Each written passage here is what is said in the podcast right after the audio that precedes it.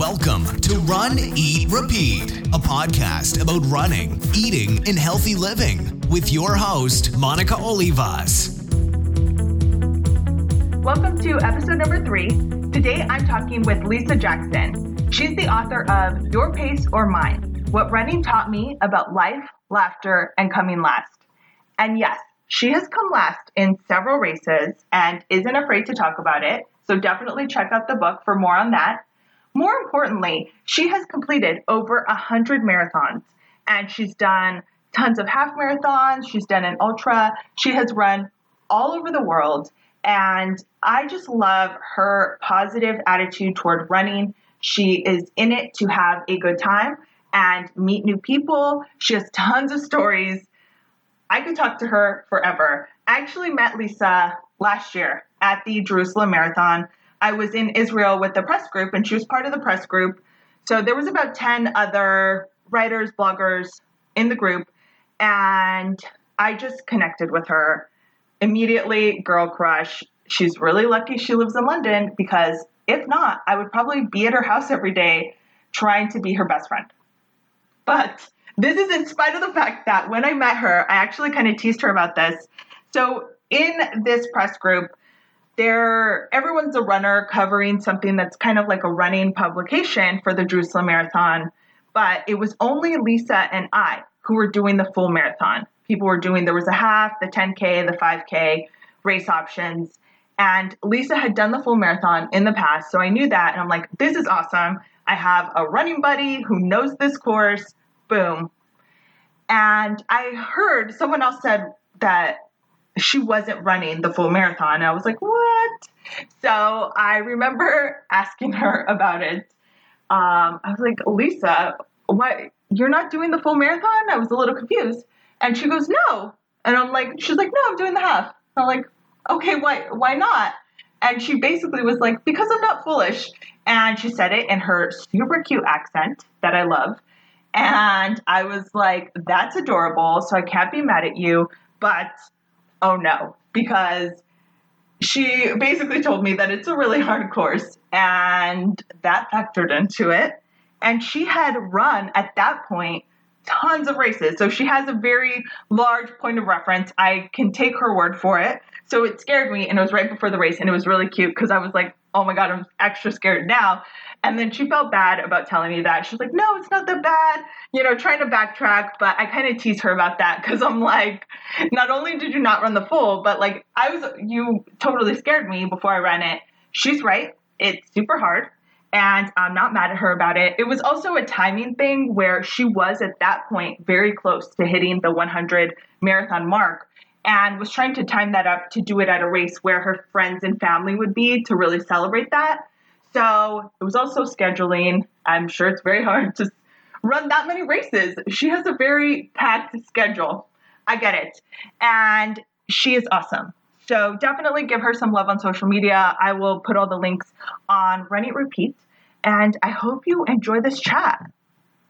When I met you at the Jerusalem Marathon, you were pretty close to being at the one hundred marathon mark. So it seemed like you were already an expert, you know, and had run all over the world, all of these marathons. I thought it was super amazing. Um, so we were kind of talking about that mostly, and I never really found out how you got started running, like how you got to that oh. point.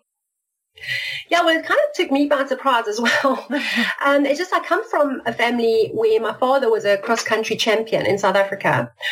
So I do come from a family that runs. Like, my mother took up running in the seventies. Um, she used to run in little plimsolls in a mini skirt. She used to terribly embarrass me. You know, I used to think, I can see your knickers as she ran up the, the hill near our house. Mm-hmm. Um, and my father tried to, like, really encourage us to run, but Ward sort of did it by forcing us. So he kind of interrogates us every day, had we gone for our run.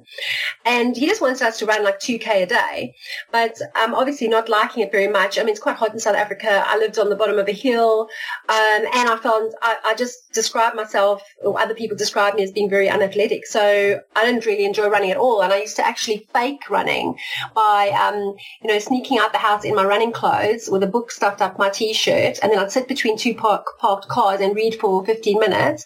Then I'd stuff the T-shirt back up my shirt, sprint up the driveway because we've got quite a long driveway, you know, come huffing and puffing into the house and say I've done my run. So that's how, you know, the lengths I went to to avoid it as a child. But the seed had been sown when my parents um, took me to a five K fun run on a Formula One racetrack. And, you know, that, to run on a circuit where I'd actually seen racing cars, you know, extremely glamorous sport. And, you know, we were waved across the finish line with a checkered flag. I just loved that. I just remember thinking, this is really fun. This is really different. It made me, you know, a great sense of achievement. And in fact, I still have the little tracksuit badge that they gave me on that day. So that, that, that seed was planted. And then, um, I came to the U K when I was twenty-five, and my aunt ran, my dad's sister ran, and um, and she kept saying to me, are you still running? And I used to laugh my head off every single time she said that, because I was thinking, she knows I've never started running, so how can she just keeps asking me, are you still running? I'm not running, you know, I've done maybe, I don't know, like, you know, thirty runs in the last twenty years or something like that. Um, and then um, I went along to a five K um, fun run for charity, um, which is a very, very popular thing. It's grown from something quite small now to a huge race series in the U K called Race Life, and it's for Cancer Research U K. Um, and I went along with work colleagues, um, very reluctantly, but, you know, I just thought, oh, well, I might as well because people are going. And um, when I saw that it didn't have to be competitive, that people People were chatting, they were laughing, they were dressed up as fairies, everyone was wearing pink. Um, and I mean, I walked most of it, but I actually just loved the atmosphere. And I just remember seeing this little group of dads with, you know, babies in one hand and sort of their wives' rucksacks in the other, you know, standing in a circle drinking champagne, and just thinking, this is the kind of community that I want to be part of. Um, so I just loved the atmosphere. And so when my aunt um, said to me, well, I've entered the world's, at that time, the world's um, biggest half marathon in Newcastle, called the Great North Run, um, and she said, I've entered, why don't you? I mean, I was consumed with envy. I was so envious, and I just thought, well, you know, if you double my age and you're going to be able to say you've run a half marathon, and just the word marathon was so magical in my mind, even though I didn't like exercise, it's kind of funny, and I just thought I want to do it, but I just, I didn't think it was possible. But anyway, I entered, and it's very difficult to get in, but I got in. I just couldn't believe it. And then the shock, uh, suddenly realizing now I've got a place, there is no backing out. And that is actually, you asked me, you know, what is the best advice you can give to someone who wants to run, is enter something you can't back out of, because somehow it'll just happen. You will find a way to do it. So we went and ran it together, and it was freezing, absolutely freezing. I was in a vest. I mean, I didn't know anything about layering or, or taking snacks along. So we ate ice lollies. Someone gave us ice lollies. So we were freezing already. Then we ate these freezing ice lollies. And then we had to run with our arms tucked, our hands tucked in our armpits, because it was so cold. Anyway, we finished, and we, I mean, both of us, we were so, um, you know, our blood sugar was so low, and we were so cold. We couldn't walk in a straight line. I mean, we looked like we'd been drinking too much sherry. We stumbled to, you know, the tent to get our clothes. But the feeling on the bus back, because it, it runs out to a place called um, South Shields, and then you get the bus back to the town. And just sitting in the bus for, I mean, it's taken us about three hours to do it, and we, it took us four hours to get back in the bus.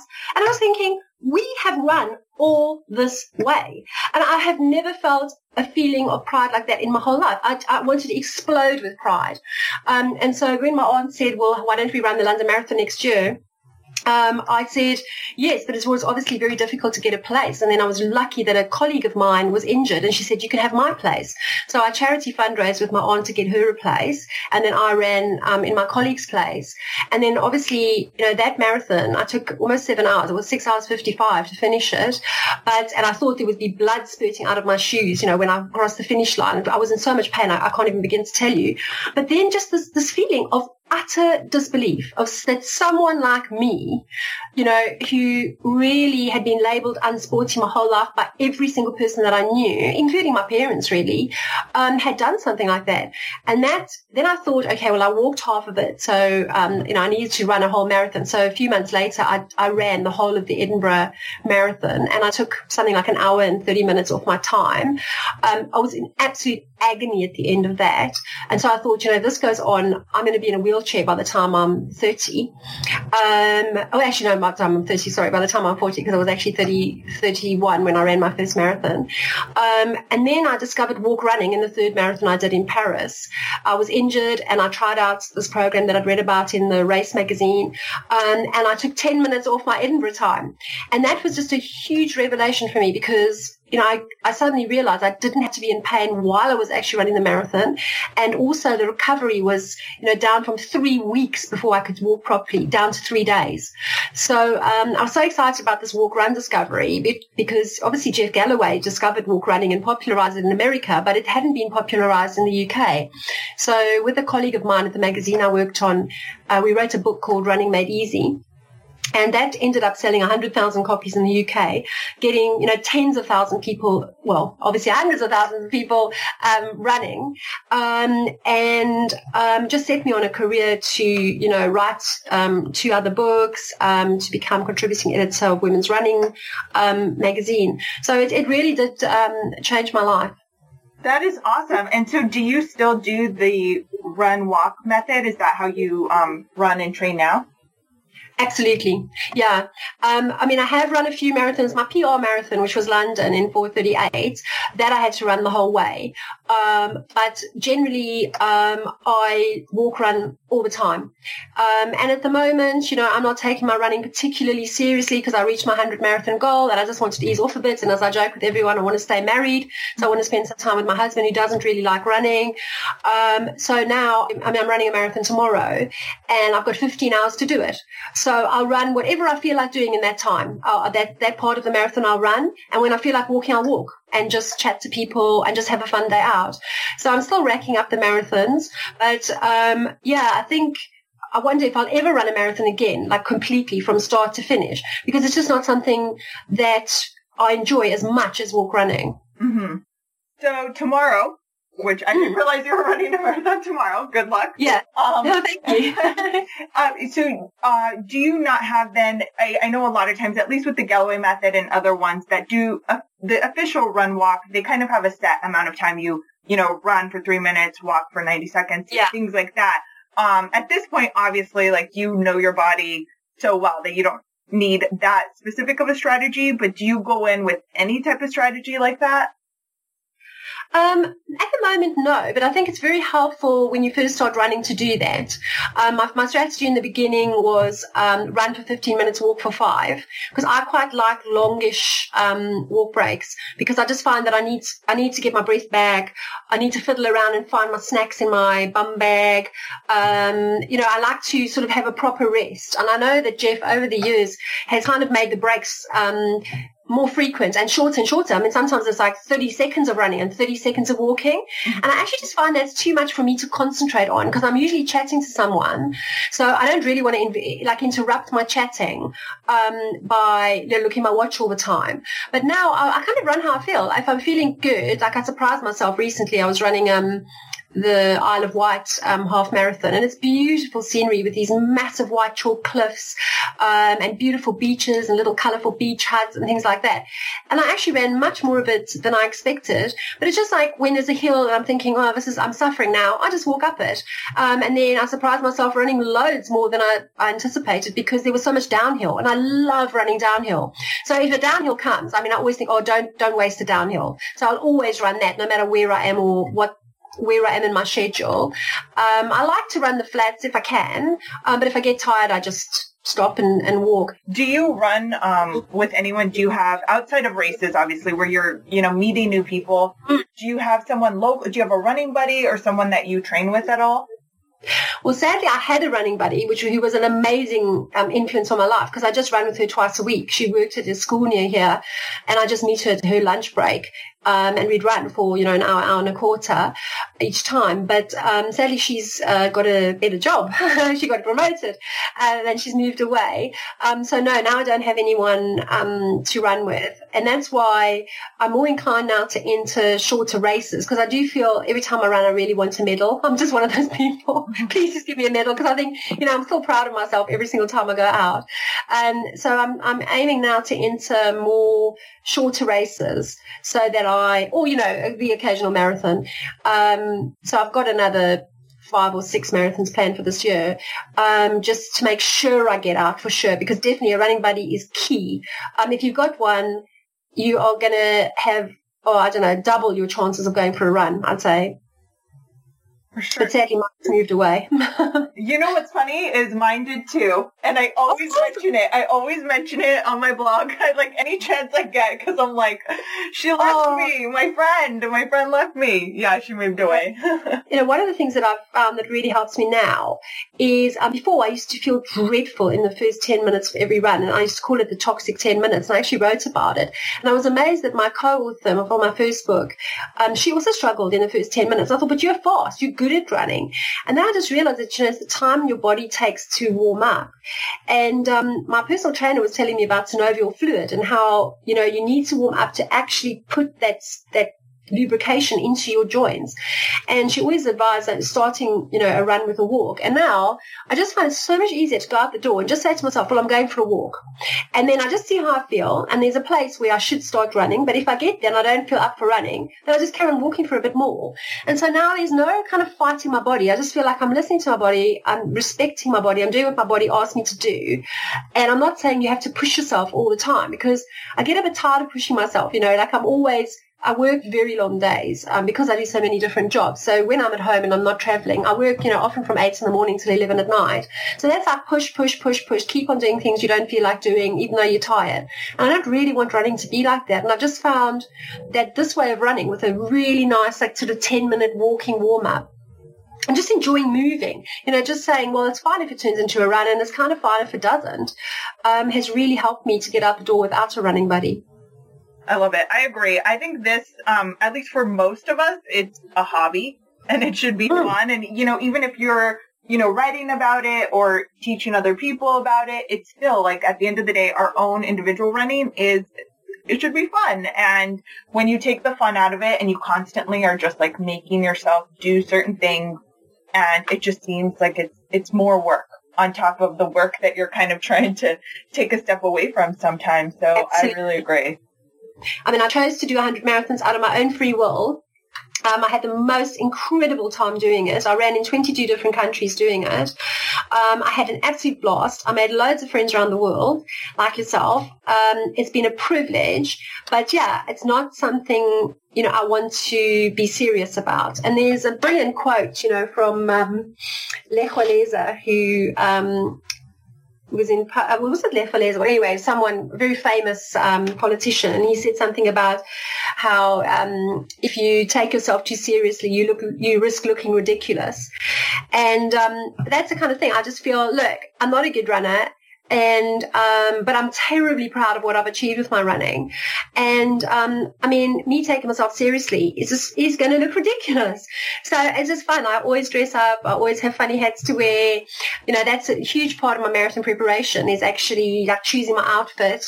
Um, you know, and I often theme it according to the race. So I've run in a Loch Ness monster hat.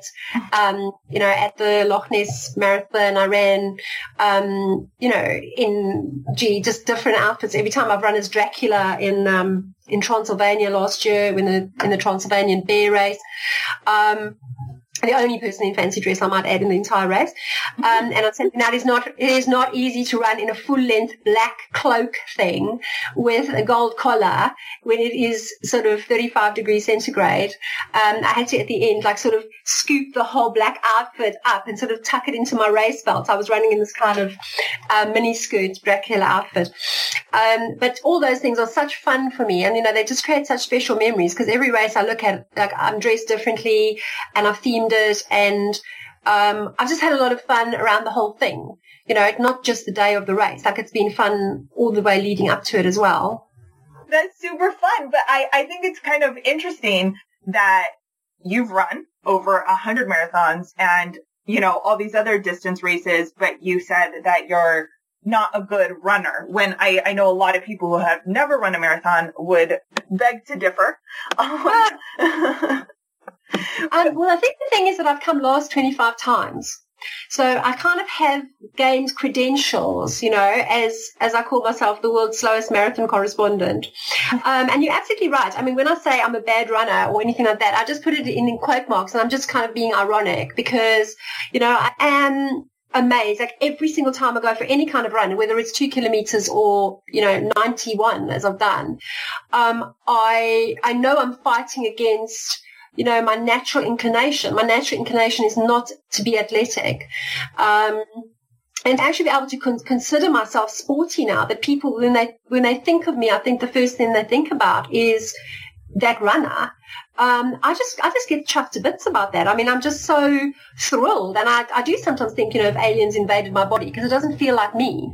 Um, so no, I don't. You're right. I don't. Um, I'm very very respectful of what I've achieved because I'm so happy about it. But it's on my own terms. I mean, many people would not be happy to have come last twenty-five times. And now, like if I'm in a race and there's a possibility of me coming last, I actually ask the person I'm with, can they please just hold back a bit? Sorry, run ahead of me so I can be last, because I quite like adding to my little total of coming last, you know. It's just like, I think you just got to get over that fear. I mean, most people just don't come last. I mean, it took me, I wrote an article about this recently. I can't remember how many years it took me to come last, something like fourteen years or eighteen years or something.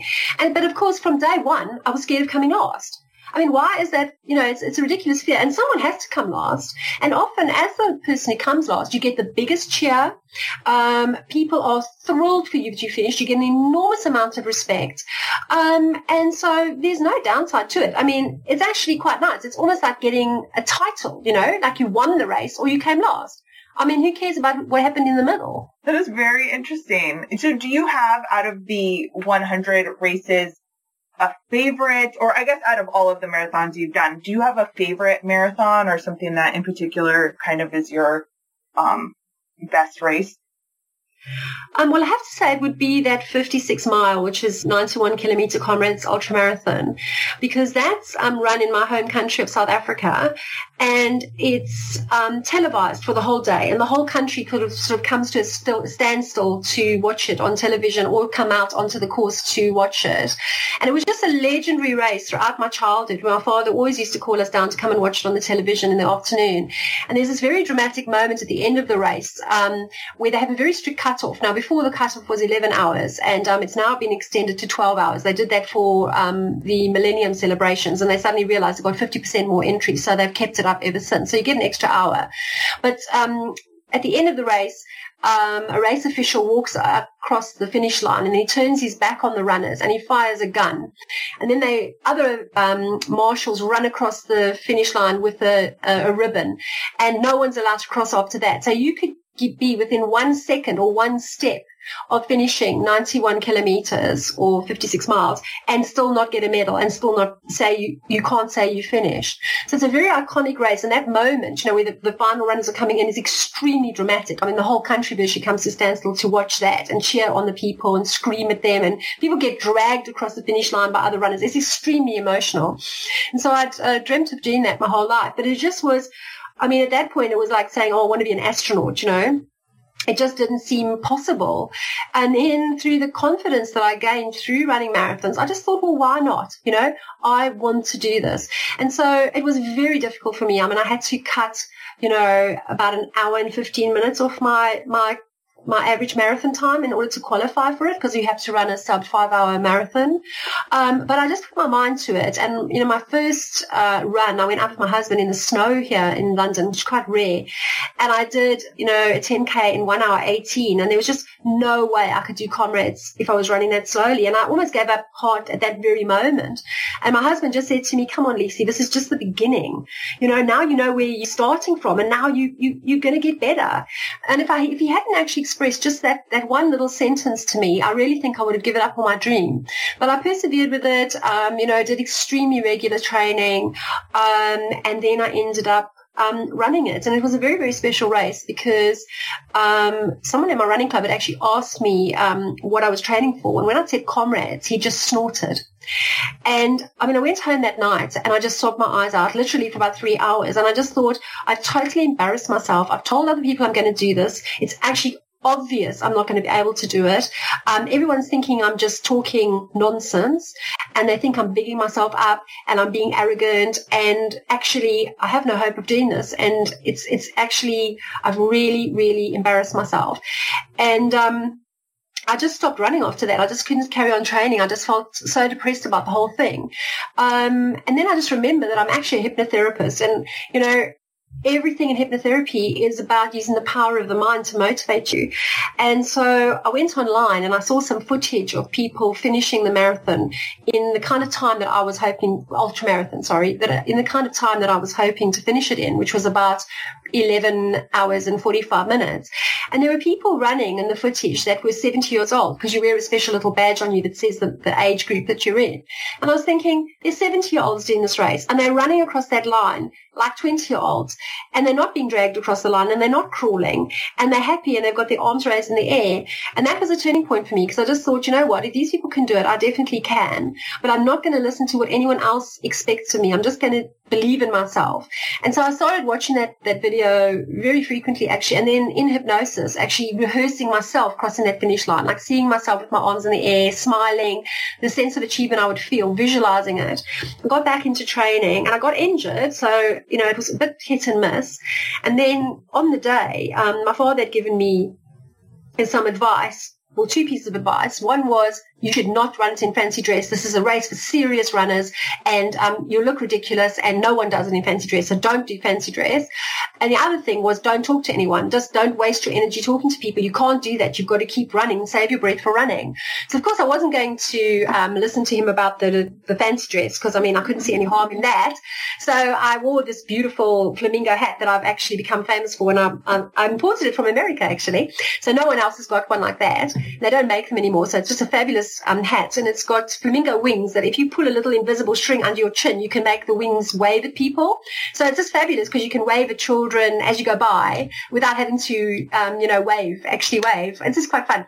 Anyway, so um, I ran the first half of the race, but I got hysterical about the whole thing, and I just took any advice from anyone. So someone said to me, you should wear flight socks when you're running, um, comrade. So I bought flight socks. Then someone said, you should wear two pairs of, of um, socks as well. So I, I took two pairs of socks, and I put all these socks on my feet. And of course, I'd never tried it out in training, any of this stuff. And then as I started running, I just realized it was too many socks. And I got blisters in between my toes after about one kilometer. So my feet were killing me. I wasn't talking to anyone. I was bored. I was in pain. And I got to the halfway mark, and I just thought, you know, I can pull out now. I'm not hitting my splits. Um, And um, why, why, why put myself through another five or so hours of pain before they kicked me off the race anyway? And it's just that that person snorting came back to me at that very moment. And I just thought, you know, I am not going to give that person satisfaction of saying, I told you so. I told you you'd never do comrades. And I thought, okay, they can kick me off the course at the cutoffs, but, um, or let me, you know, stop me as before I finish the finish line, reach the finish line. But I'm not going to give that person the satisfaction of saying, I told you so. And at that very moment, I saw a foreign runner, because you have little kind of um, symbols on the back of your numbers that tell you what country people are from, how many times they've done comrades, et cetera. There's a lot of information there, including their name. And I saw this runner running along, and she just looked so happy, and she had this blonde ponytail swinging. And I just thought, oh, I'm just going to ask her what country she's from, because I could tell from the symbols that she was from a foreign country. So I came up to her, and um, and I just said, oh, hi, you know, where are you from? And she said, Canada. And I said to her, by the way, I said to her, I'm not going to talk to you. I'm not going to talk to you. My father told me not to talk to anyone, but I just come to ask you what country you're from. And she said, Canada. And I went, oh, my goodness, you won't believe it. One of my best friends comes from Canada. And, of course, she and my friend was supposed to be running comrades with me, but um, hadn't been able to come. So the next minute we started talking, and this woman turned out to be one of the most interesting people I've ever met in my whole life. And she was exactly at my pace. She had exactly the same race strategy, which was um, running the downhills and the flats and walking the uphills. Um, she was entertaining. Um, we got to twenty-one kays to go, and we had four hours left still to do it. And she said to me, honey, you know, we, if we actually crawled the rest of this race, we could finish in time. And I said, yeah, well, just, let's just not take a chance. Let's just not quite start crawling right now. Let's just keep on, you know, running. And um, so we finished together. And um, it was it was her first comrades and my first comrades. And, you know, I'm still friends with her now. I mean, that was um, two thousand and, oh, I can't even remember the year, two thousand eight or nine. And um, and she actually ended up editing the book that I've just written on running, you know, Your Pace or Mine, um, and just doing this amazing job, because she's, you know, she's a runner herself. So she's a brilliant, um, she's a lawyer. So she's got that eye for detail. Um, she's brilliant with language, and she's a runner. So, I mean, it was just meant to be. You know, my book is so much better for her input.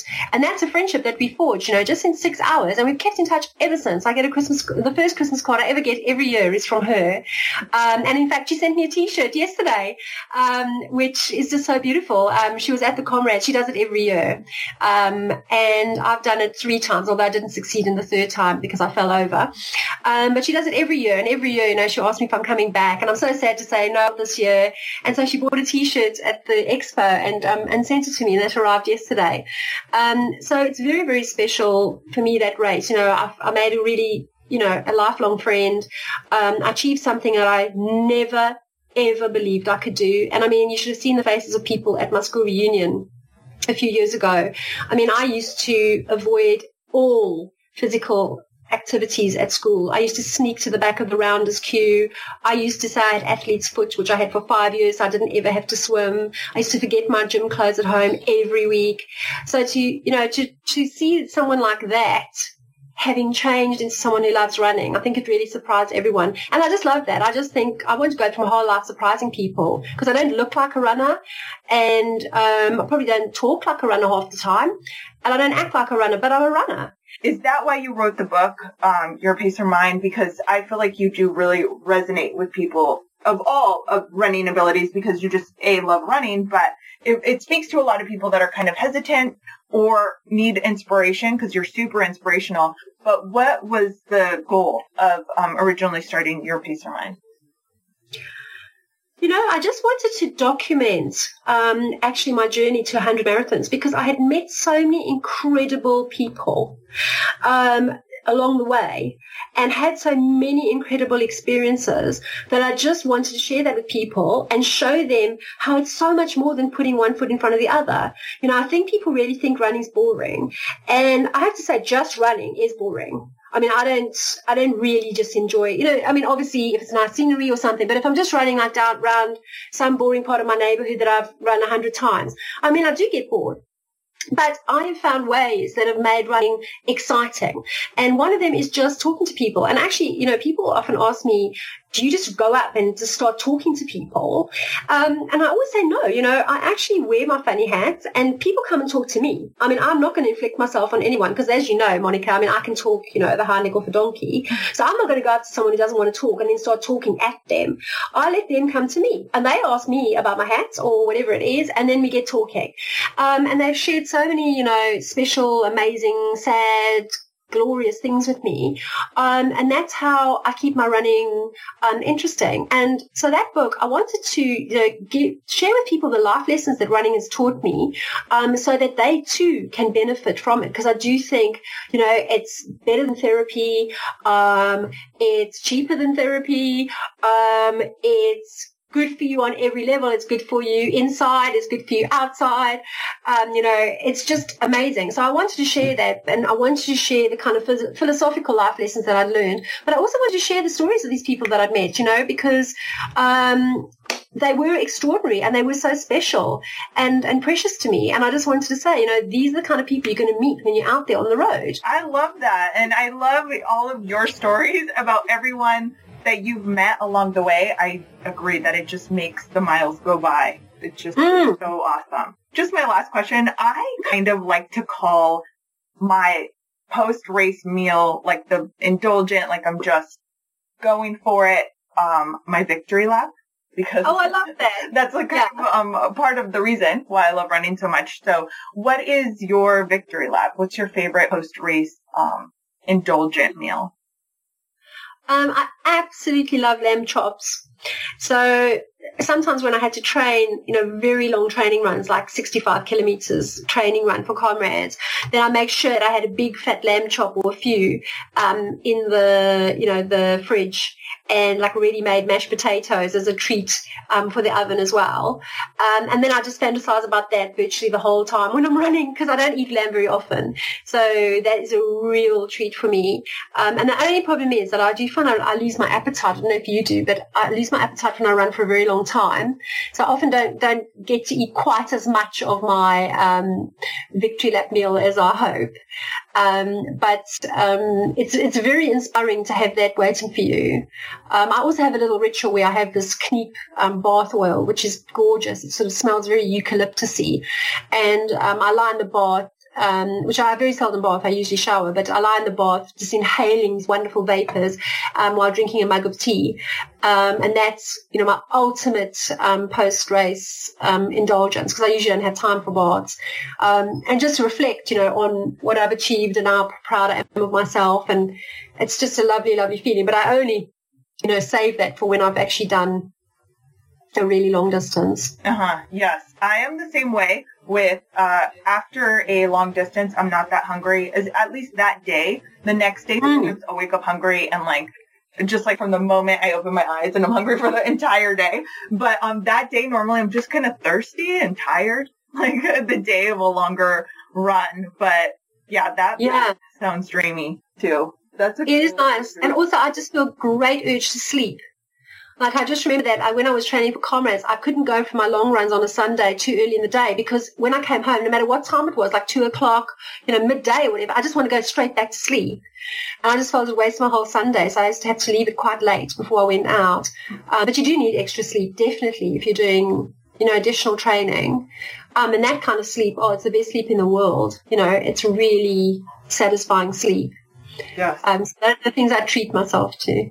I love it. Okay. I feel like I've gotten so much fun information, and I want to pick your brain another time about all the hypnotherapy stuff, but we have to wrap up. Oh, yeah, yeah. No, no, no. I totally understand. So, but that video was, um, you know, my, my um, big tip would be, you know, look at pictures of people who've done what you're aiming to do, videos or pictures, and then just imagine yourself doing it yourself. Uh-huh. Um, it really sends the right messages to your unconscious mind. I love it. Awesome. This, okay, so I'm definitely sharing um, links to the book and everything, but is there anything else that you want to share or let people know? No, that's fantastic. I mean, you know, just very proud to call you one of my, my running friends. Um, and, um, you know, just wishing everyone, you know, many, many smiling miles. Okay, I had to stop it right there because we just kept going on and on. And I'm thinking you have other stuff to do today. But if you want more, you can check out her book, Your Pace or Mine. It's available on Amazon. I'm going to put a link to that, plus her social media on Run It Repeat, so you can check it out there. I hope you had a great time. I hope you had a great run today. Thank you so much for listening. This has been Run, Eat, Repeat, a healthy living podcast. For more information, check out run eat repeat dot com. Thanks for listening.